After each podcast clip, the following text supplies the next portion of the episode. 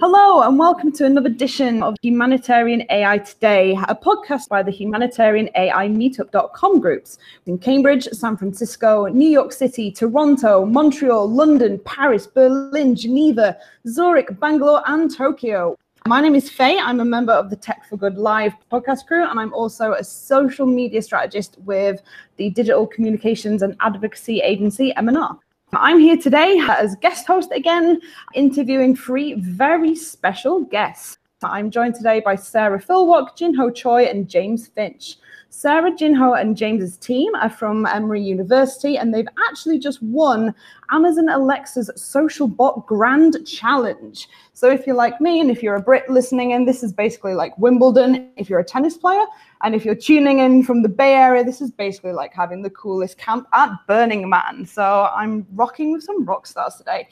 Also, listening in, we have Brent Phillips, who's the organizer of the Humanitarian AI Meetup Group. So, gang, let's dive right in. Do you want to give us a quick intro? Say where you are, where are you zooming in from right now, and just yeah, just just a little bit about you before we dive into some questions. So I'm Sarah Fillwock. I'm a third year PhD at Emory University. I'm currently calling in from Atlanta, Georgia, which is where Emory is located. I work primarily in dialogue systems research during my time here at Emory. I'm James Finch, also a third year PhD student, advised by the wonderful Jinho Choi, who we have with us. And dialogue systems research has been my focus, even starting in undergrad. But yeah, when the Alexa Prize kicked off, Jinho got really interested and invested in it as well. And so, um, yeah, we, we kind of went all in on this Alexa Prize competition this year. My name is Jinho Choi. I'm a professor of computer science at Emory University. My research has been uh, focused mainly on the natural language processing and especially using deep learning and all sorts of machine learning techniques. And actually, last year, July 2019, we started participating into Alexa Prize. And fortunately, we have won this competition. And it's been very intense and happy one week for us. Yeah, I bet. So, Obviously, we've mentioned the Social Bot Grand Challenge. For those that don't know what that is, what is the challenge? What do you have to do in order to participate? So take us right back to the beginning. Like, where did this all start off? So I think it was last May, actually. Amazon, which is the sponsor of the Alexa Prize, basically put out a call for proposals for any university team to write this proposal in terms of what they wanted to do for a social bot and Amazon essentially took all of the applications from these university teams and selected only 10 teams out of, I think they got around 400 applications this year. Wow. They took 10 teams out to actually be the participants for this third round of the Alexa Prize.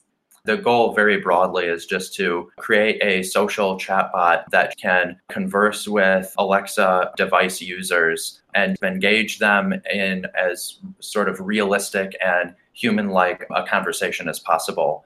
Generally, teams target a variety of popular topics like talking about movies or sports, this kind of thing. And so, yeah, the challenge is how can you create a chatbot that does this in the most human like way possible?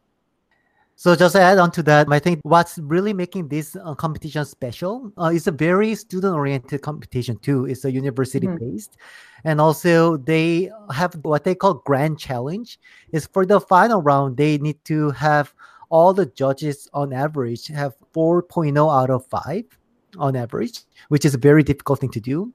And also, two thirds of the interactors need to be able to talk with the bot for 20 minutes or over. And if wow. you actually think about it, do you think you can actually talk to a random person for 20 minutes? If you just go to the street and pick up somebody and start talking to them, do you think the humans will be able to talk for 20 minutes? That's unlikely, right? But that's why this is called Grand Challenge. This is the third year we did.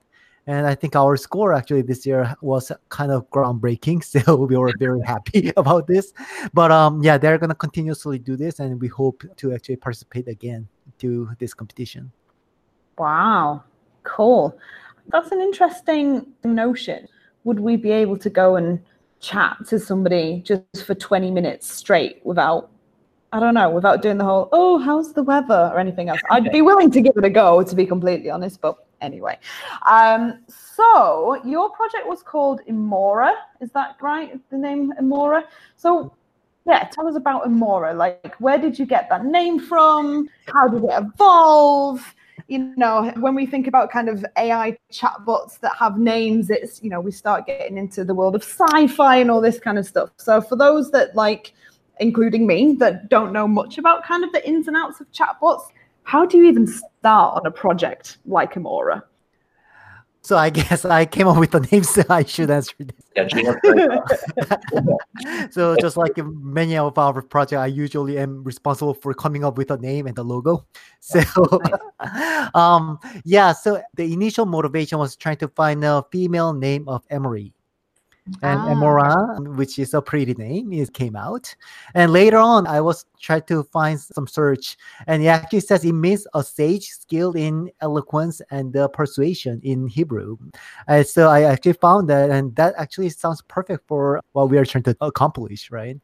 Also, another really good thing is the reverse arome means actually fragrance in France, Frenchy, uh, and its acronym Amore means also love in Italian. So that actually comes really well with the overall motivation of this project because we didn't try to develop a chatbot that tried to give you lots of information.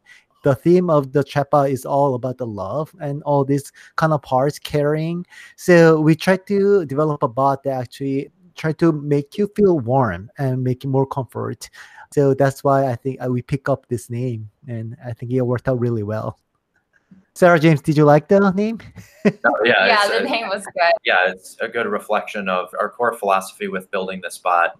In some ways, it stands in contrast to people's approaches historically, even over the course of the competition. I think the the sort of typical format that dialogue system developers sort of just naturally lean to is to create a sort of like information assistant where you can ask it questions about the world or you know almost in like a siri like format and sort of like you're wondering something and it gives you these interesting tidbits of information and you try to engage people that way. But for this year we tried to take a step back and really think about why you, know people talk all the time. Why is that dialogue between humans so compelling in the first place? And that's where we got onto this direction more about sharing experiences and sort of personal stories and making the conversation more socially oriented. So that's less about like, oh, this interesting fact, you know, here here's an interesting fact to entertain you.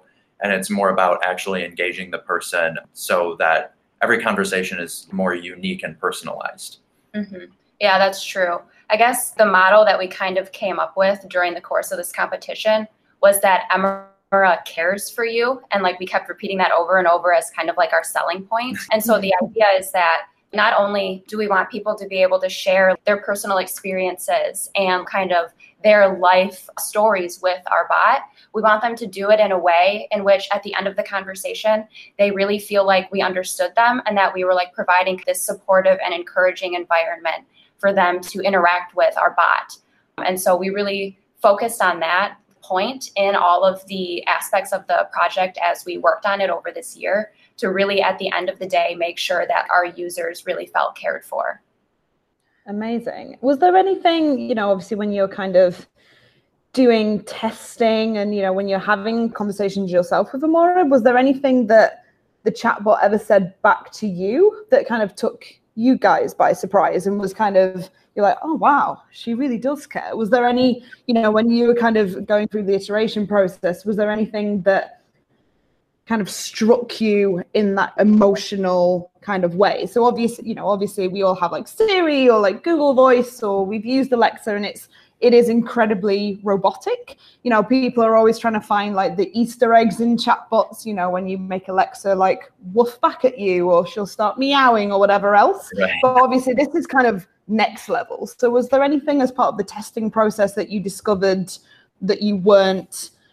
that you weren't aware of that you would kind of land in as part of this process if that makes sense was there any yeah any kind of surprising tidbits along the journey that you just weren't expecting to kind of experience yourselves I think Sarah and I might have been a little too deep in the actual implementation uh, to be surprised. I would say that a lot of times when you work on individual component interactions, right? So you're just focusing on like on a certain interaction with the chatbot you want to work. You sort of have tunnel vision on that for like a couple of days or whatever. And then afterward, when you go to test the the whole thing end to end, you see the whole picture. And I think that was genuinely surprising to me how it all fit together, particularly when we started adding more personalization aspects in. So we tried to make an effort that when the person said something, we would actually save that information and hold on to it and bring it back up later in the conversation. And I think that went a long way towards having people feel like they were actually being listened to. So I guess it was not necessarily about Emora's response that surprises us because, as James just said, we have uh, we know almost exactly what Emora is gonna say. We have programmed it. yeah, but, um, she's not. I'm, I'm just imagining her as like the sentient kind of being, unobvious. But of course, you know what. But the reaction from the user, a reaction from the user is what mm-hmm. surprised us the most. So yeah. surprisingly, what people want is really somebody to talk to. So mm-hmm. they um like to have a bot. It doesn't have to be a bot, um, but it's uh, bots are much more patient usually than humans. So they need somebody to listen to them and just be able to react to them. So it's not about. I mean, you see probably a lot of social bots out there. They just say nice things to you. So you say oh, thank you and even show some appreciations, but without really understanding them, they don't really feel like they're appreciated or mm-hmm. the person actually cares for you. You can actually just make a, just a, a, random nice gestures or reactions to other person, and for all for maybe first five to ten minutes, they may uh, you may be able to fool them to say like to make them think that you actually are listening carefully. but later on, they realize, okay, this person is not really listening. They are just making reaction, right? We don't want our bot to be like that. We want to have it actually understand what the user says and be able to react uh, properly and in a way that the user actually feel like they've been cared. Mm-hmm. So as Sarah just said, our slogan has been Emora cares for you. And we mm-hmm. have our YouTube channel so if you go to YouTube and type Emory NLP or Emora chat, you actually can find our videos. there are not that many videos. We were making one every week, but after COVID, we kind of stopped making mm-hmm. one. So we um it doesn't have the earlier. It has only the earlier versions of Emora, which were very bad. so we actually intentionally made those videos because we wanted to see the progressive improvement of Emora. And initially it was like this bad, but later on it became really good. But all the good improvement came out after the COVID, and the videos have only the bad version of Emora. So um, we probably should make another one after this. But at the end of every video, basically, we try to say Emora cares for you because there's just so many people, especially during this pandemic period, so they just need to know and they just need to know somebody actually cares for them. So mm-hmm. yeah. Now that's amazing that obviously you're working you know that Emora is so founded in in this hope of giving care and people being understanding. And obviously this kind of strategy was created even before we really knew the extent of the global pandemic that we're in. So kind of with that in mind, like how did you choose how did you land on this strategy? You know, how did you kind of as a team, how did you come together to be like, okay, we want to create social chatbot that is all about kind of listening and caring? Like as a team, can you talk us through how you yeah landed on that strategic decision? I mean, I think the idea to make our social bot more socially oriented and more caring as an agent was like a almost a foundational point that we imbued in our actual proposal, like at the very beginning of the competition. It was just kind of this novel idea that we didn't really see in any of the interactions or conversations that we had with previous years' iterations of the competition. And so obviously, it felt kind of like it was almost like a risky decision to divert from what people had relied on in the past. And so we always made sure during the course of the competition that we almost like especially for the covid case when we decided to have our bot talk about covid with the users we actually had two different strategies of our bots conversation on that topic. We had one that was more kind of supportive and encouraging and more experience oriented. And then we had one that provided more objective facts to the users on kind of the status of COVID in society. And so, kind of the idea behind that was that we just wanted to be able to to basically verify that this new idea of what we wanted our social bot to do with the users was actually being received well and received better than the more fact oriented kind of strategies that other people had done in the past. And so we just made sure to kind of always have like these almost like these little checks in place that we were constantly moving in the right direction. Right. We were suspicious from the beginning that we suspected that having the more socially oriented conversation would work better. And the simple rationale here was we looked at conversations between people in everyday life, right? And then how those just function so much differently from conversations you have with most contemporary chatbots. And to us, the outstanding discrepancy, well, um, among the outstanding discrepancies was this shift in focus towards the more information oriented talk. And so naturally, our reaction was just like, how can we close that gap? And to what extent is it a good, I mean, in the context of the competition, you're sort of worried about how much you're gaining from the effort you put in. So that's where, as Sarah just described, we sort of try to do these scientific tests along the way of like, you know, are we actually gaining ground with people and satisfying them better as a user of our chatbot to actually make the conversation more socially oriented? And it turned out that our initial guess was correct. And it was a little surprising just how well it was received. Like the magnitude of impact of that socially oriented direction was really good. So um, just add on to that, so this was actually our first year. So Emory as a group has participated this competition three times. So this was the third year, but um, this was my first year to be a faculty advisor, and this is Sarah and James' first year to do this, who have been central component of this team, obviously. So the grand challenge require you to do 20 minutes, right?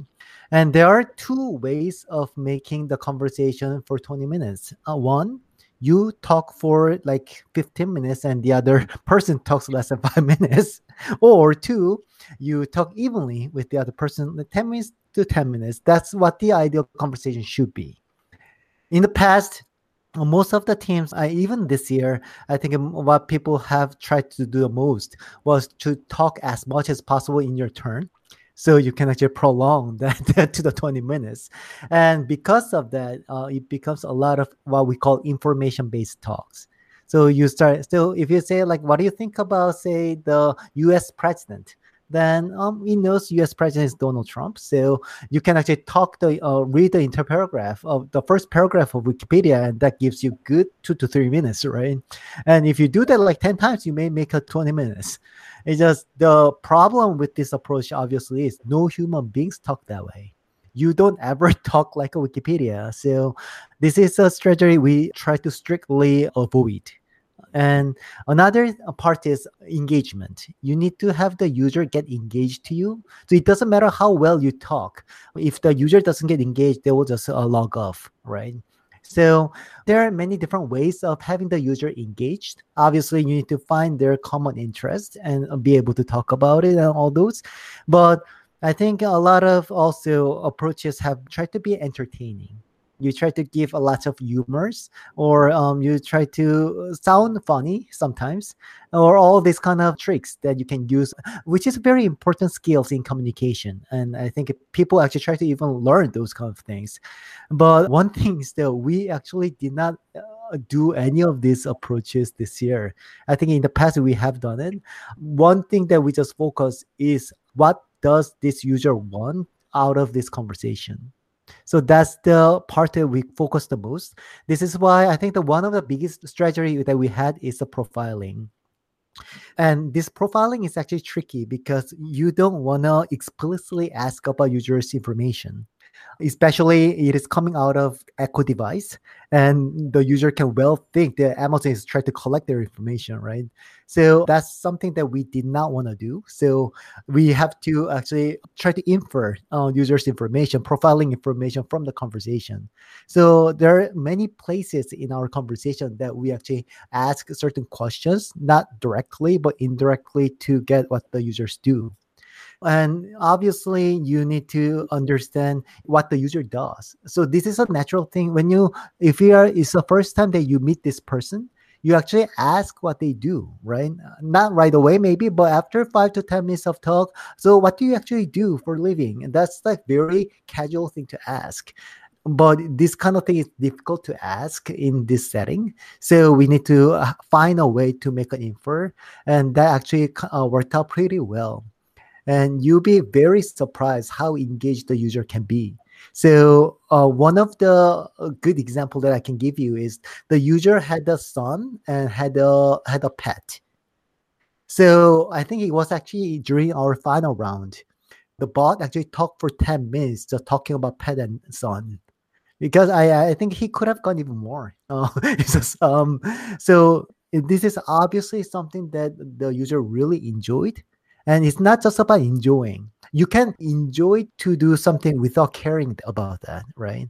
But obviously, this pet and the son obviously is something that he really cared about. So he was very engaged uh, to talk about this. And he was, I think, pleasantly surprised that Emerald was able to give that kind of chat with him. So this actually made us really happy because that was the exact purpose from the beginning. We wanted to see if the human beings can actually be getting comfort uh, out of talking to Emora, and I think that actually worked out really well this year.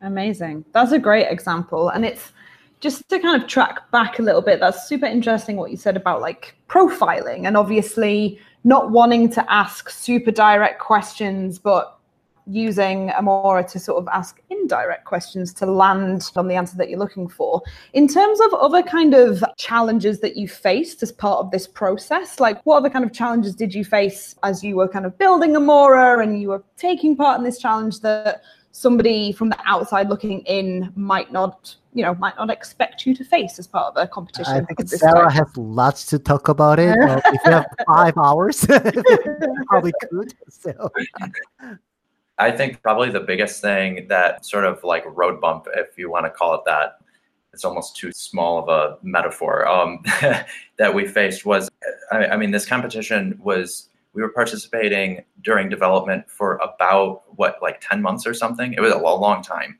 And the first half of that sarah and i actually ended up sinking a lot of time into a approach that was theoretically superior to what is actually implemented in our bot right now but we essentially ended up running out of time to actually complete it.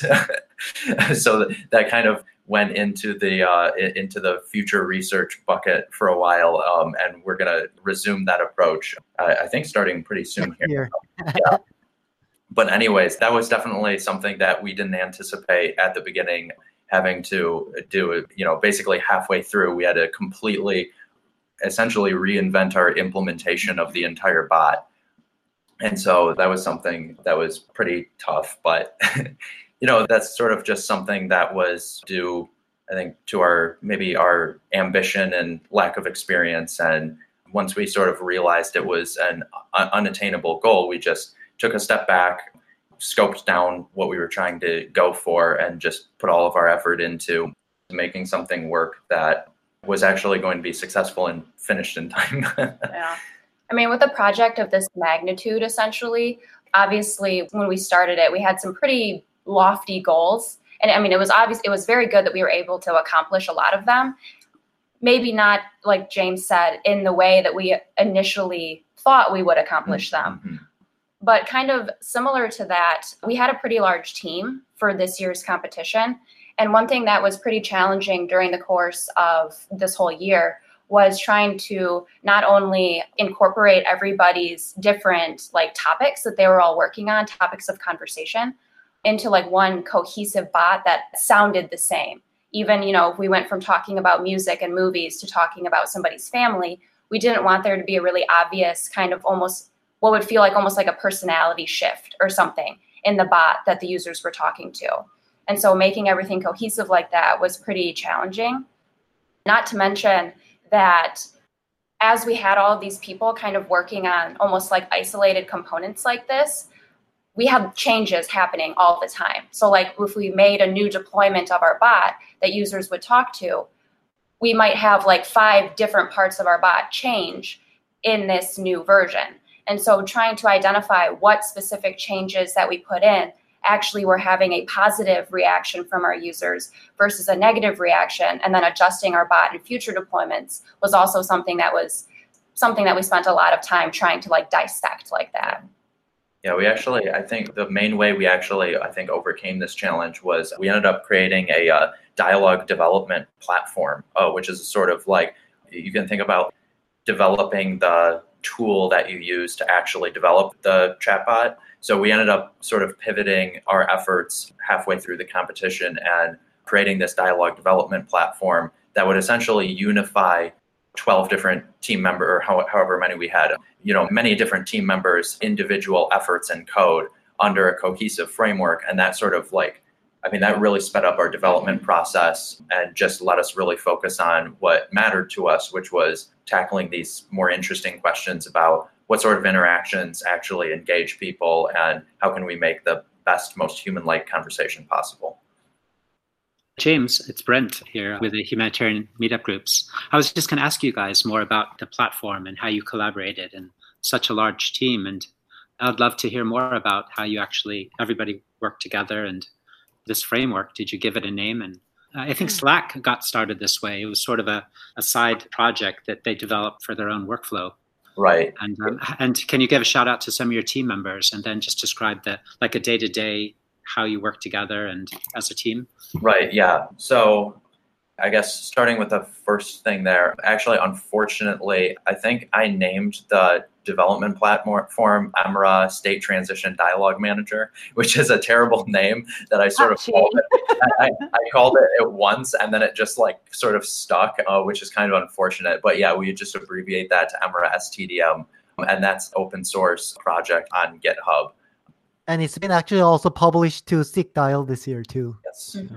So the goal of that is basically it's it's a Python library that just really speeds up development by sort of removing the boilerplate of creating a lot of chatbot components. Um, and it also has a feature in there for people sort of independently working on different chatbots and then you can combine them in a sort of easier way that helps you preserve your sanity. So that definitely helped. And then really like the, the great thing about having that in place is that uh, to some extent we could divide work very efficiently because um, of course when you're in such a large team like just dividing labor is a problem in itself right when you're working on a project this large. But the sort of natural way to do it is to have different people work on different topics of conversation and they sort of have their creative license to you know explore that topic and create interactions to do whatever that they think is the most compelling for that conversation domain. So yeah i mean we, we basically had three meetings a week where we would compare notes and you know if Jinho wants to talk a little bit more about that he can. But yeah and we would just sort of collaborate to help each other you know comparing what works and what doesn't yeah, and then we just sort of fit the pieces together, and, and that that was our chatbot. So the greatest thing about this platform, so we, as I said, this work was published to SigDial demo, and it was well received uh, this year. Before this, we divided our work jobs by different topics. So we had a total of 14 members, where about nine of them are working on actively working on topics. So a topic can be something popular like a movie, books, and like music, this kind of popular domains, or it can be very um, small domains like a teleportation that we had, virtual reality, uh, some games maybe. So anything that you want to talk about. So the team members actually are divided into topics. But when they actually develop their own dialogue manager, what happens is, as exactly Sarah said, they all sound possibly different. And the biggest thing is everybody is reinventing their own wheel. So when they actually do certain thing and they actually learn some tricks, right? and they usually keep them themselves. So next time when they develop a different topic, they can probably use that trick they learned, but the rest of the team couldn't share. So everybody was just trying to figure out their own thing, which a lot of time happened to be the same thing. So by developing this platform that centralizes this effort, can actually um, take advantage. Once you actually improve the platform, then everyone gets just benefit out of that. So that was the like Sarah and James did a tremendous amount of work to actually create this platform, and so this platform was actually created sometime in January, I think this year. Mm-hmm. And ever since then, we basically tripled the productivity of our bot, actually. Another really good thing about having a centralized platform like this is I think this is true for most bots out there. They actually jump topic to another topic. So it looks almost like a sequence flow of you start talking about movie.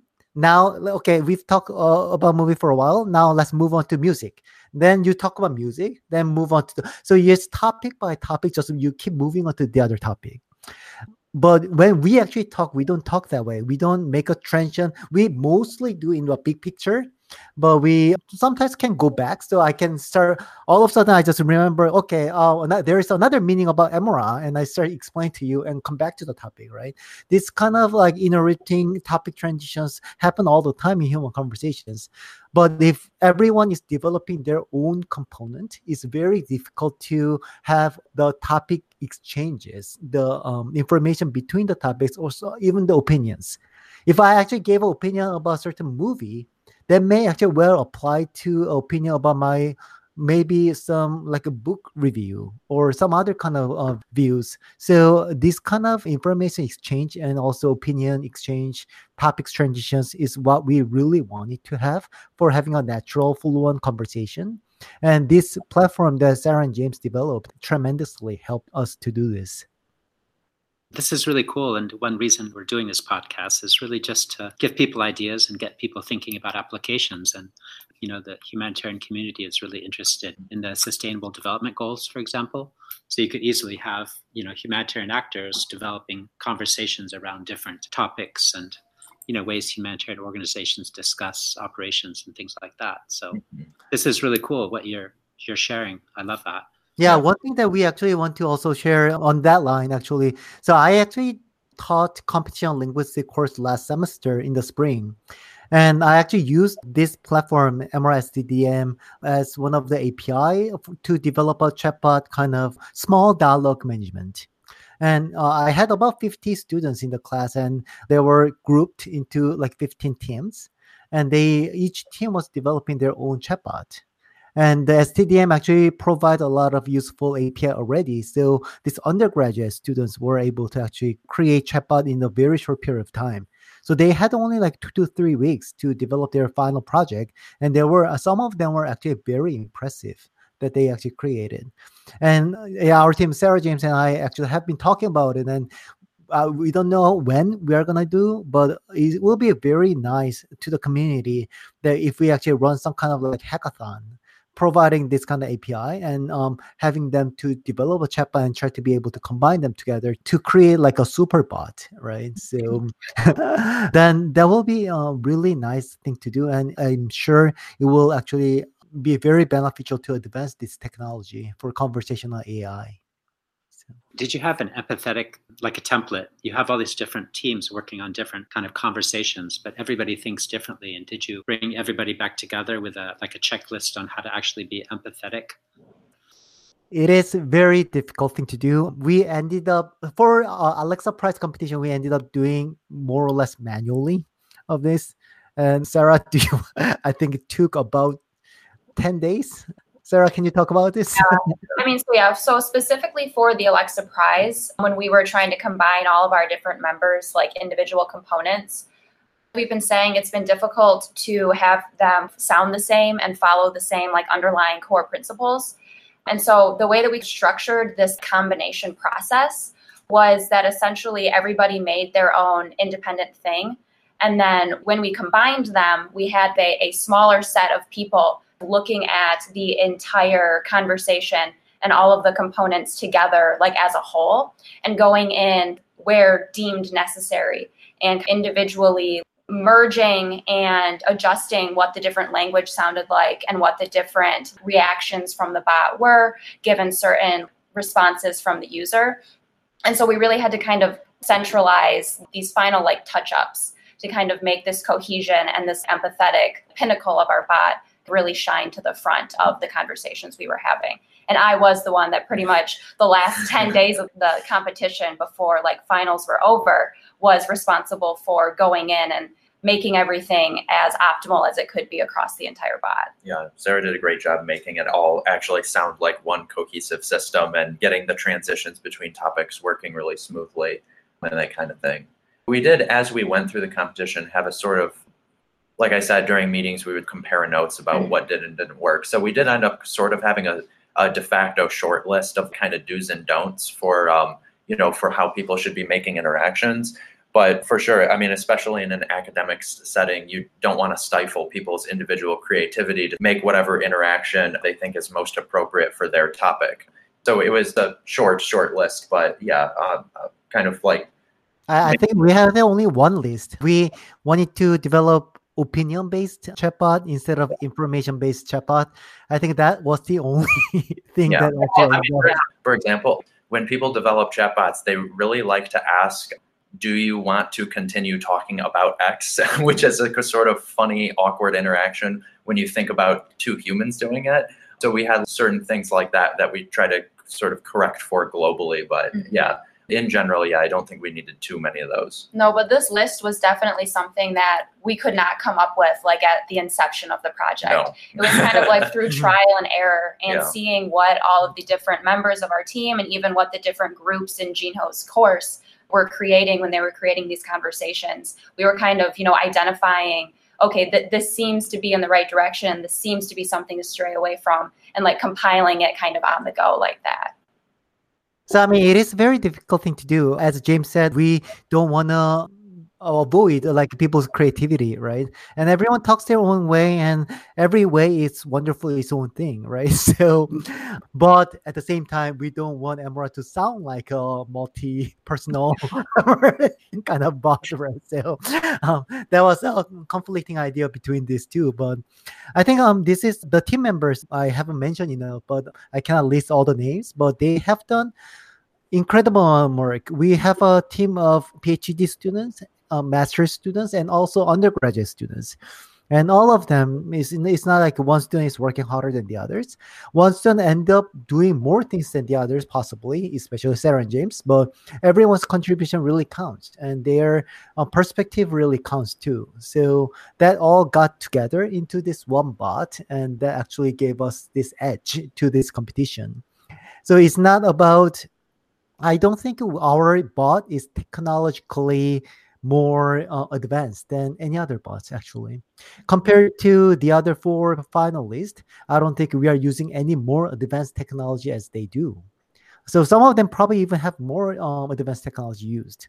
So but I, I think the reason why we won this competition is our focus shifted so mm-hmm. instead of trying to develop a bot that actually try to give you lots of information, we try to actually have a conversation. And this is the I think people were genuinely surprised. So one mm-hmm. interesting thing is at the beginning of this competition, even internal to the team, we had this debate. Does Emora should consider to be a human or does it consider to be a bot? Right? So can uh, how come Emora can actually play basketball, right? Or should we assume that Emora has its own activity or not? Right? Will people feel like awkward if we say, uh, my favorite thing is reading books, my favorite thing is to play basketball and kind of thing? And then are people going to say, how are you going to uh, play all this? You don't have a physical body, right? The hilarious thing about this example is for whatever reason, 90% of the responses to, to Emora saying she plays basketball are specifically the question, like, do you have legs? People really were focused on like whether you don't have any legs. Like we saw that over and over. And so, yeah, yeah, yeah, this was like a question to us. Like, you know, what's the balance of appearing more human like versus crossing a line and now people don't believe the bot anymore? So this was also our um, bet, basically. Um, we, we gambled on this, and I think it was at the end it was well received. But the tricky, obviously, part is if you don't really have this kind of experience as humans do. If you think about it, if you are talking to the other person, what you do the most is sharing the experience, right? If we actually have nothing in common, we basically have nothing to talk about. Uh, it's like a humanitarian has a good interest in conversation AI. That's why you're inviting us to talk about this stuff, and we're having this wonderful conversation now, right? But if Emora does not have any personal experience as humans do, it cannot really make any engaging conversation because they don't share anything.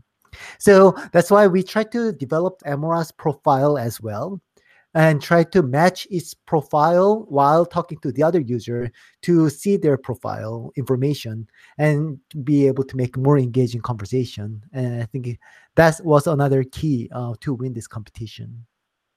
Amazing. I find that's really interesting what you said as well, just about the technical level of Emora and kind of that she wasn't more technically advanced than say kind of other entries into the competition and it is you know, it is more about like the team behind her that's created her and, you know, really wanting to dig into these nuanced conversations and showing that level of empathy and all this kind of stuff. But out of the other kind of, um, out of the other folks and the other teams that entered the competition, was there anyone that you were kind of, that you came across during this challenge that you're like, oh damn, that's a really good idea? Like, was there any was there any of your like competitors that you were like, oh, okay, they're like they're our toughest competitor. Like, who would you say? You don't have to give them a shout out if you don't want to name drop them, but if you wanna, that's also totally fine. But yeah, was there was there just any other kind of social bot that you figured would be like really tough competition to Emora? I mean, yeah, for for sure. I think the one we were really worried about was the bot named Alquist from I always forget the university's name, but it's a university from Czech. Uh, it's the, Czech Technology Institute. Oh, institution, I think. Yeah. Um, yeah. Yeah, I think they probably had the best natural language understanding capability of actually accurately interpreting what the user was saying on a turn by turn level. And so that was very impressive to us for sure.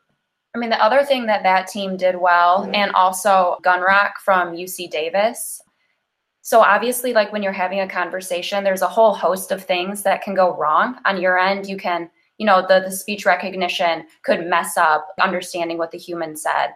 Or even you might not have expected to get a certain response from the user. And so like your bot doesn't have handling of that well. And so there's all these different kind of errors that can happen.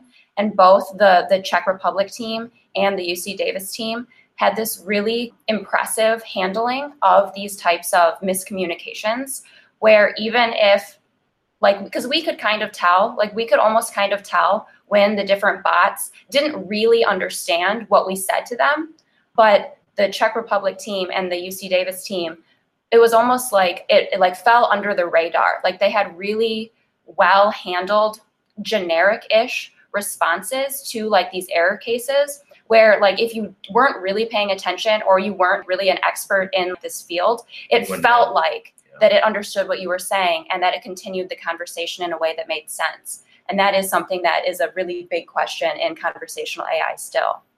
So to give you a little context, sorry. Um, so we UC Davis was the winner of last year's Alexa Prize, and Alquist was mm-hmm. actually winner of second place winner for the past two years and they're the third okay. uh, first winner. So they've been um, strong teams like uh, in the past as well. Mm-hmm. And this is another reason why we actually focus on this opinion-based chatbot because they had these years of experience and their chatbot was developed on top of what I believe. I mean, I don't know exactly, but I assume they uh, developed on top of what they had done in the previous years and which we did not have because we actually developed uh, pretty much everything from the scratch this year so in terms of this uh, like topic coverage and like uh, whatever people want to talk about if you want to talk i don't think we were able to compete against them because it's just not fair that we can develop some uh, having better topic coverage than those teams who had to work on this for two years right? So we did not try to make a better chatbot. We tried to develop a chatbot that's different So our goal was not when people actually talk about it that we don't necessarily recognize that okay, it's actually using very cool technology.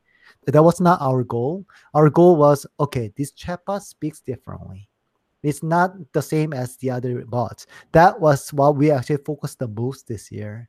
So we tried to win this competition by developing more innovative chatbot, not technologically, but for human interaction point of view.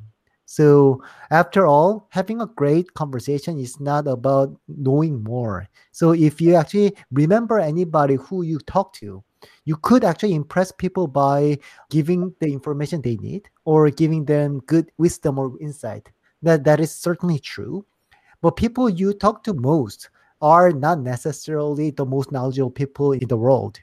It's people who listen to you the most and also be able to actually give you what you actually need to hear. So uh, repeatedly, I say um, that was our strategy. It's not necessarily a better chatbot than the other finalists. So uh, we are not trying to be humble. We are trying to be objective. I don't think our chatbot was technologically better than the other bots, but I think our motivation was different and our objective was immediately after talking to Emora for like first one minute, we want people to feel like okay, this chatbot is actually talking something different. So that's what we wanted.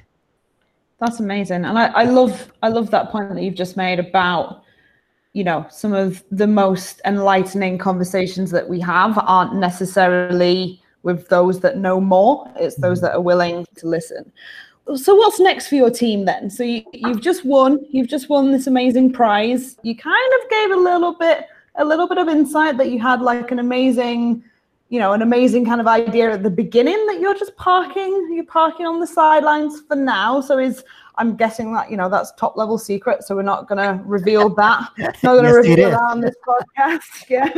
We don't want to be we don't want to be part of that. Um but yeah. classified yeah it's classified um, maybe more is listening. Never mind. Um, but what's next? Like, what's the what's the next challenge for your team, or like you know, as you folks on an individual basis, what's what are you setting your horizons on now? For sure, as we sort of alluded to earlier, yeah, we tried this initial approach that uh, well, I, I, guess to put it this way, as Jinho just said, our bot this year wasn't necessarily technologically more advanced than any of the other chatbots competing we actually ended up using more, I, I guess you could say, like classical technology to develop the bot using primarily a state machine based approach, which for lay people listening is sort of you can just imagine a flow chart of conversation and it sort of functions like that. And yeah the reason why we chose that particular technology was just the really rapid development time for trying new ideas so this year was, as Jinho was describing, has been much more a story of us sort of like rapidly trying out new ways of interacting with the people, almost like a sort of human computer interaction direction than a like a machine learning direction or something like that. Of course, we did you know develop the framework in a way where we sort of reserved the power to be able to implement some machine learning technology in a part of the interaction where we felt it was appropriate. But the bread and butter of our system was really a more straightforward approach.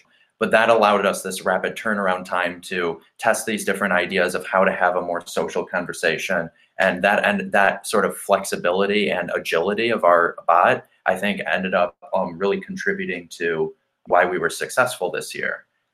But I think all that's to say that we do want to still push the boundaries of the technology. I mean, there's definitely like a lot of things, even with our development framework that we built, that we sort of wish it was more powerful in a lot of cases and we could get a lot of benefit in uh, just how smart, I guess, Emora is in general. And so, yeah, that's something that we're definitely looking to push in the upcoming year here. Mm-hmm. So, where is the state of the art in chatbot design right now, and where's it headed? What's really cool on the horizon?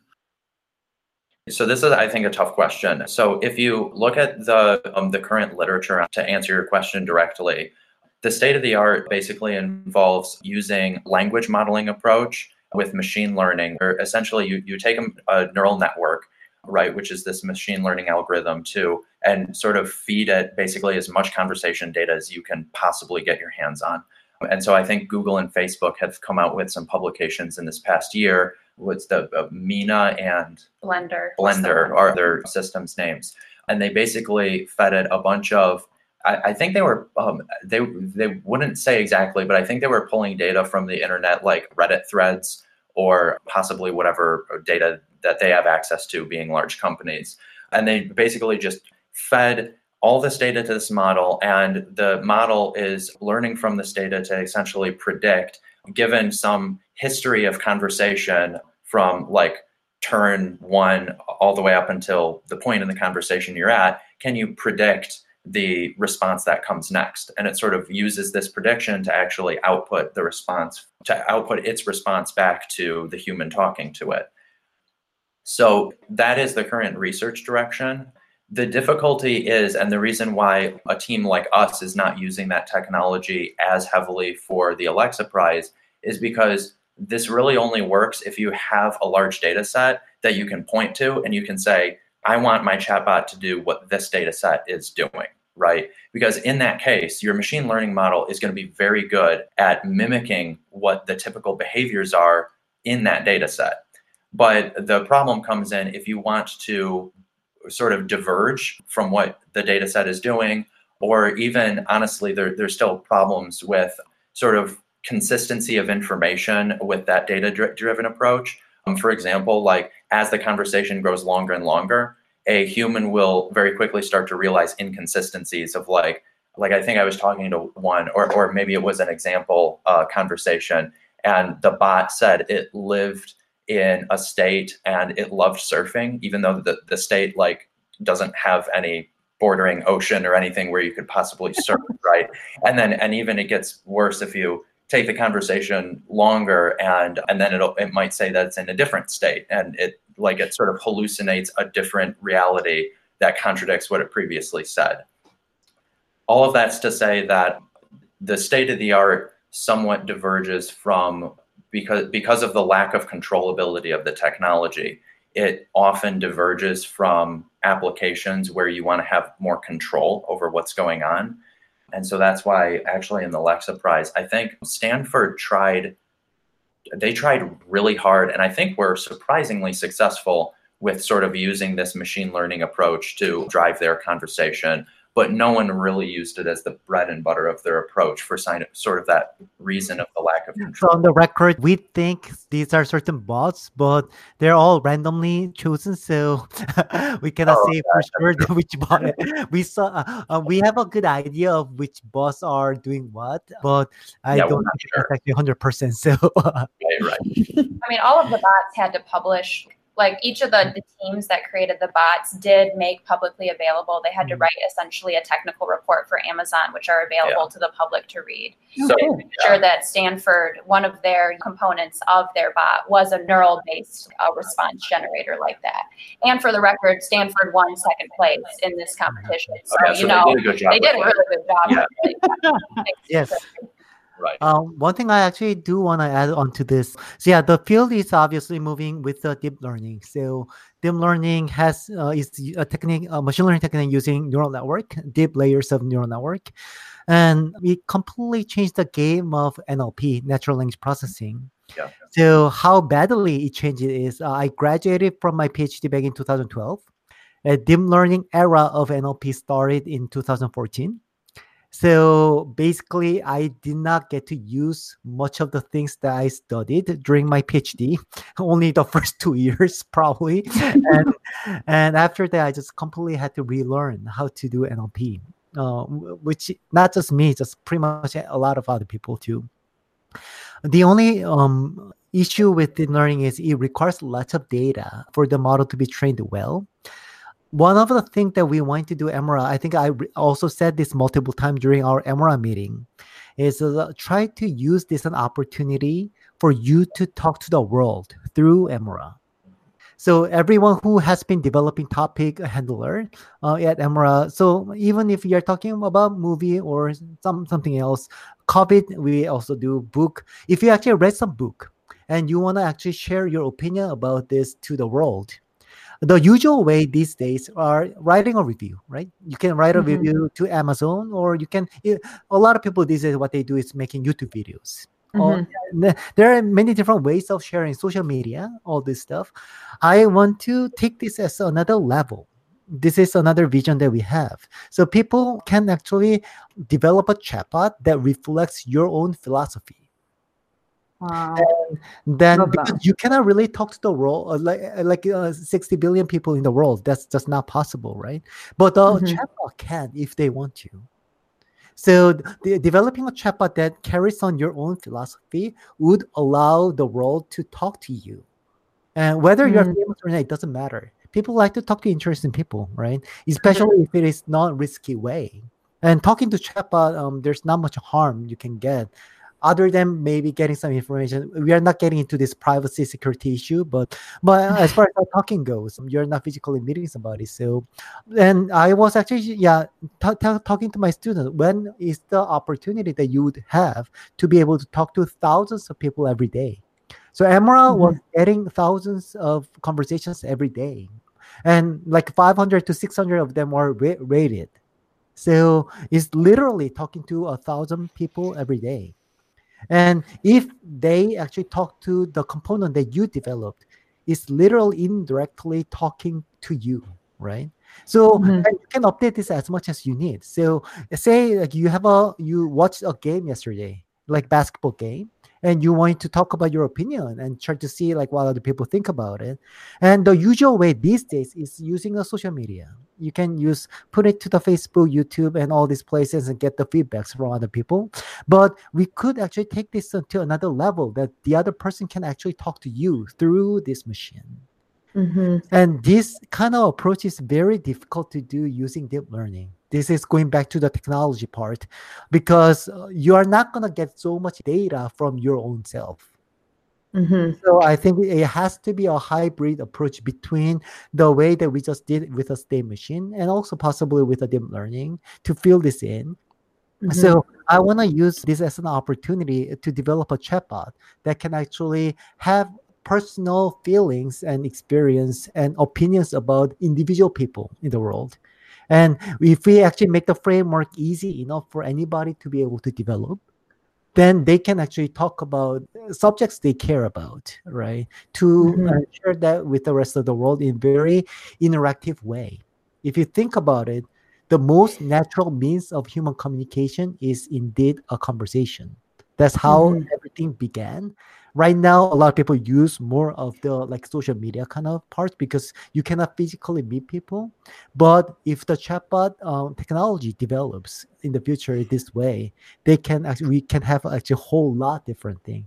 You can have your chatbot talking to the other person's chatbot, and later together, right? So I love it. Yeah, it's as you say, it's you've got to have that human element in this kind of tech to really make it successful. And that kind of, you know, that kind of idea about having a chatbot represent your opinions and, you know, represent yourself is super kind of aligned to like the humanitarian community as well. You know, like the humanitarian community is, is representing different causes and, you know, kind of thinking about chatbots in that way to help kind of bridge the gap you know bridge the gap between the general public and humanitarian causes so you know for our podcast listeners that are sort of in the humanitarian sort of sector what would you you know and if they if they are wanting to kind of develop their alexa skills and they're, they're wanting to give back to the humanitarian community in this way what would be kind of you know what would be your three top tips to kind of getting involved in this? And i know you said that you know you're working on or you'd love to work on something that makes it a bit more open source so people could develop their own that could develop their own sort of chat bots um, to represent their own opinions or their own causes or organizations or whatever but if you know if there is any anyone out there anyone out there listening um, that does want to get involved how do you even go about it? Like what would be your your like i say your top tips to kind of begin to work in this in the chatbot space So I guess I should go first. I wanted to give our students to um, talk about it, but um, I do have a vision about this. So I'm not gonna talk about like the overall vision of like Emora trying to help the humankind. Um, that's a whole different story.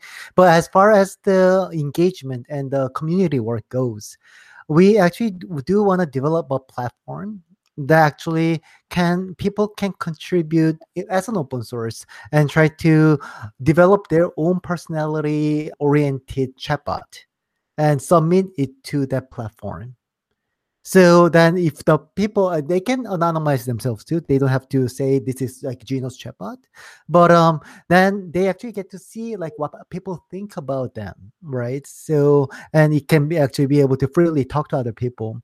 Obviously, um, there's a lots of issues. I think the uh, first challenge obviously will be uh, not everyone is computer scientists and they won't be able to code so much. Mm-hmm. So we need to develop a platform like Emora STDM needs to be in much more elementary level and my goal is at least high school students can actually easily reflect their goals.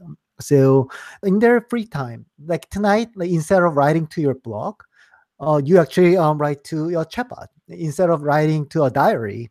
Uh, which is like something a lot of people do, right? So, and especially this era, um, you develop a chatbot and if it is in a way that can be easily done, and then you can choose to uh, share it with only your friends, just like a social media, right? Share it with only your friends or to the world and see like what other people think about you and this is a much better uh, i think the platform development is obviously a huge work. It's not just about uh, like developing chatbot right? You need to have a scalable platform and also have submissions. So lots of cloud computing server side also backend involves for this. So if somebody actually are interested in developing this kind of platform with us just uh, let us know. You know how to find us. So i'll be very interested. I'm actually currently in the process of proposing this to nsf actually. So this is wow. gonna be another proposal that I'm gonna give out. So I have one page summary about this, but uh, I haven't figured out the full details. But yeah, so this is one technical direction that we like to proceed for the community work. Oh, I love that. Um, Brent, I'm going to drag you into the conversation. I know you're normally a fly on the wall um, on these podcasts, but I'm bringing you in. Is there anything from the humanitarian AI kind of um, standpoint that we haven't covered today that you'd love to kind of ask these folks whilst we have them captivated on a Google Meet screen? Yeah, so it's interesting because the humanitarian community, they're working really hard on standardizing the way organizations report aid activities. And they're working on building ways to stream that information to machine applications. And just offhand, for you know our members who might be interested in building humanitarian Alexa skills, how do you envision or how would you approach connecting to a you know a highly structured database and using that data to power an Alexa bot that can perhaps talk about humanitarian operations, needs in the field, and things like that. Like if you were given this challenge, what what are your initial thoughts and questions, and how do you even get started, and what kind of technical priorities would you concentrate on solving? So the first thing I think of for this direction is well, I guess maybe the first thing is it depends on what exactly your users look like for this application. So I think there's sort of two broad directions you could take this. So one is if you, as you mentioned, you have this large database and you're trying to like get information from it in an efficient way. If your users sort of already know what information they're looking for and um, they're just, you know, they know that this database exists and they're just trying to access it, um, this is really sort of like a just a standard, I guess, like QA or text to SQL sort of problem, which there's a substantial literature on that uh, I think. I, I think actually somebody in our lab was working on this earlier in the year, but at least Sarah and I don't focus on that yeah maybe yeah know. we actually are we have a couple of students actually working on this so emory has a huge hospital uh, and we actually have our internal, not not me, but um, our Emory team has an internal database called NEL, which has uh, lots of records of the electronic health records. And the difficult part about this project was it is mostly used by healthcare providers who are not so familiar with a SQL. Um, so we try to develop it in a way that chatbot can actually help them to pull out the information from this database in a conversation way and which is actually the wonderful thing because the uh, like uh, this SQL database is writing a SQL is not a natural thing. It's not a natural. So computer scientists, and when you're getting used to, is is not too difficult to do. But for everyone else, it's just not an easy thing to do. So and also SQL can be very unreadable as well. Is the even if even if you're very expert, yeah, is still uh, make a lot of mistakes and make a series of things. What's wonderful thing about conveying this into a chat um, mode is you don't have to filter out everything at once. You can give out the sequence of the information or a request and then you can actually combine them into one like a large SQL and the uh, users doesn't even need to know how it's actually doing as long as it gets information. So that's kind of the uh, project that we are actually currently working on. And if this project actually i wouldn't say it's even began. It's a, in the preliminary stage but it will probably be out there in next few years that's really cool. I noticed that the project Alquist, they used um, a conversational knowledge graph. How do you feel about using uh, different types of databases? Maybe a graph database, for example, mm-hmm. instead of a SQL database. And maybe it's easier to process more complex queries using a, a different style database. I mean, how do you feel about like backends and you know newer like Elasticsearch and things like that to use as a backend for these sort of chatbots? having very little experience working with databases in the past personally, to me, my answer to this question is always uh, to use a graph database simply for the fact that you can always represent any other structure of database as a graph database. So this is sort of my you know theoretical computer science answer of like, well, you know, I'll, I'll always go with the most powerful thing, right? But I guess another answer to that is it's sort of from a natural language processing side. I think it's very natural to use a graph database as your backend for the fact that it just works really well with a sort of parsing approach to actually querying it. So if you take some natural language and you parse it into a sort of predicate form, that just is very, you know, naturally translates into the graph representation, which then you can, you know, you can do your graph database query in an efficient way. And the great part about that, with respect to actually using conversation as a mode of communication, is sort of what Jinho was just speaking about, which is that you can still do something interesting having only partial information about the query. So if someone says, I want to know about, I'll just use a sports example because this is right something that we've focused on. Like if they say, I want to know about the game last night, there's some information there, but there's no way to look up a database and return some entry about a specific like soccer game that was played. But the beautiful thing about conversation and using a graph database to power it is you don't need the full query, right? Just knowing that the person's looking for a game can already sort of orient you in your database. And then the chatbot can use interaction to sort of fill in the gaps and say, okay, well, you know, I have a lot of games here, but like, do you want, you know, a specific team or what do you want? Right. And you can have a back and forth that sort of efficiently lets you dial in on exactly what the user wants. So yeah, graph database for sure. That's really cool. I, I wouldn't.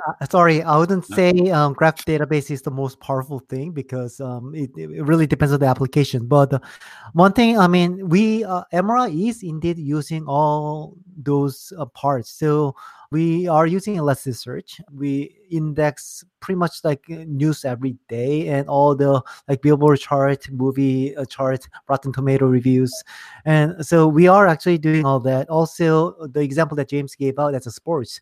We are actually collecting NFL, NBA, and also NBL uh, daily. We have like entire chart collected every day and saving the SQL based database.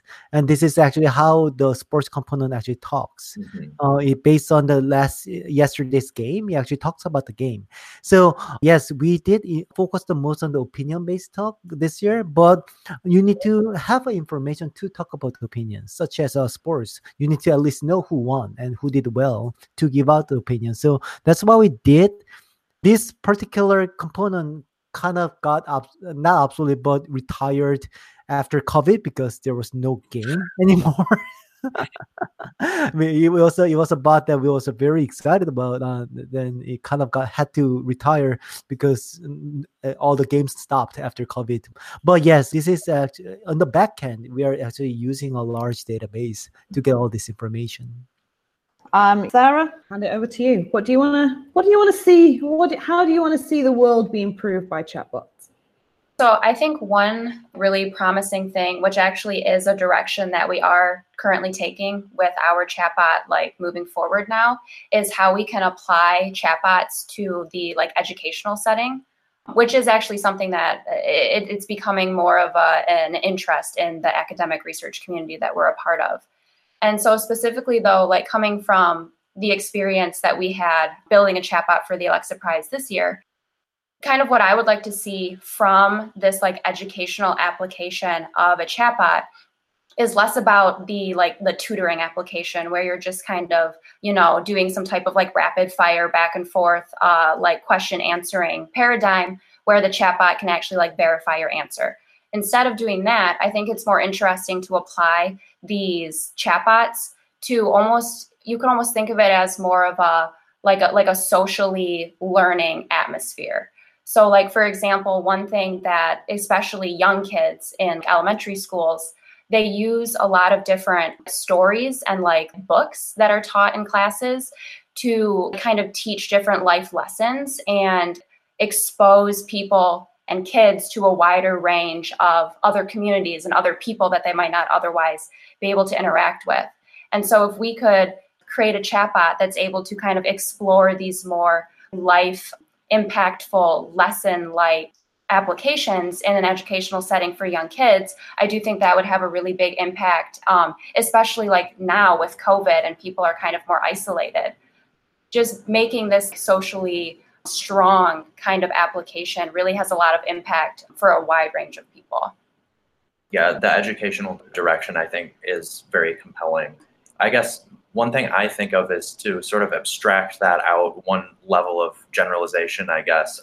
I just think in general, chatbots are a good way to disperse information. There, there's just a huge potential there to me intuitively.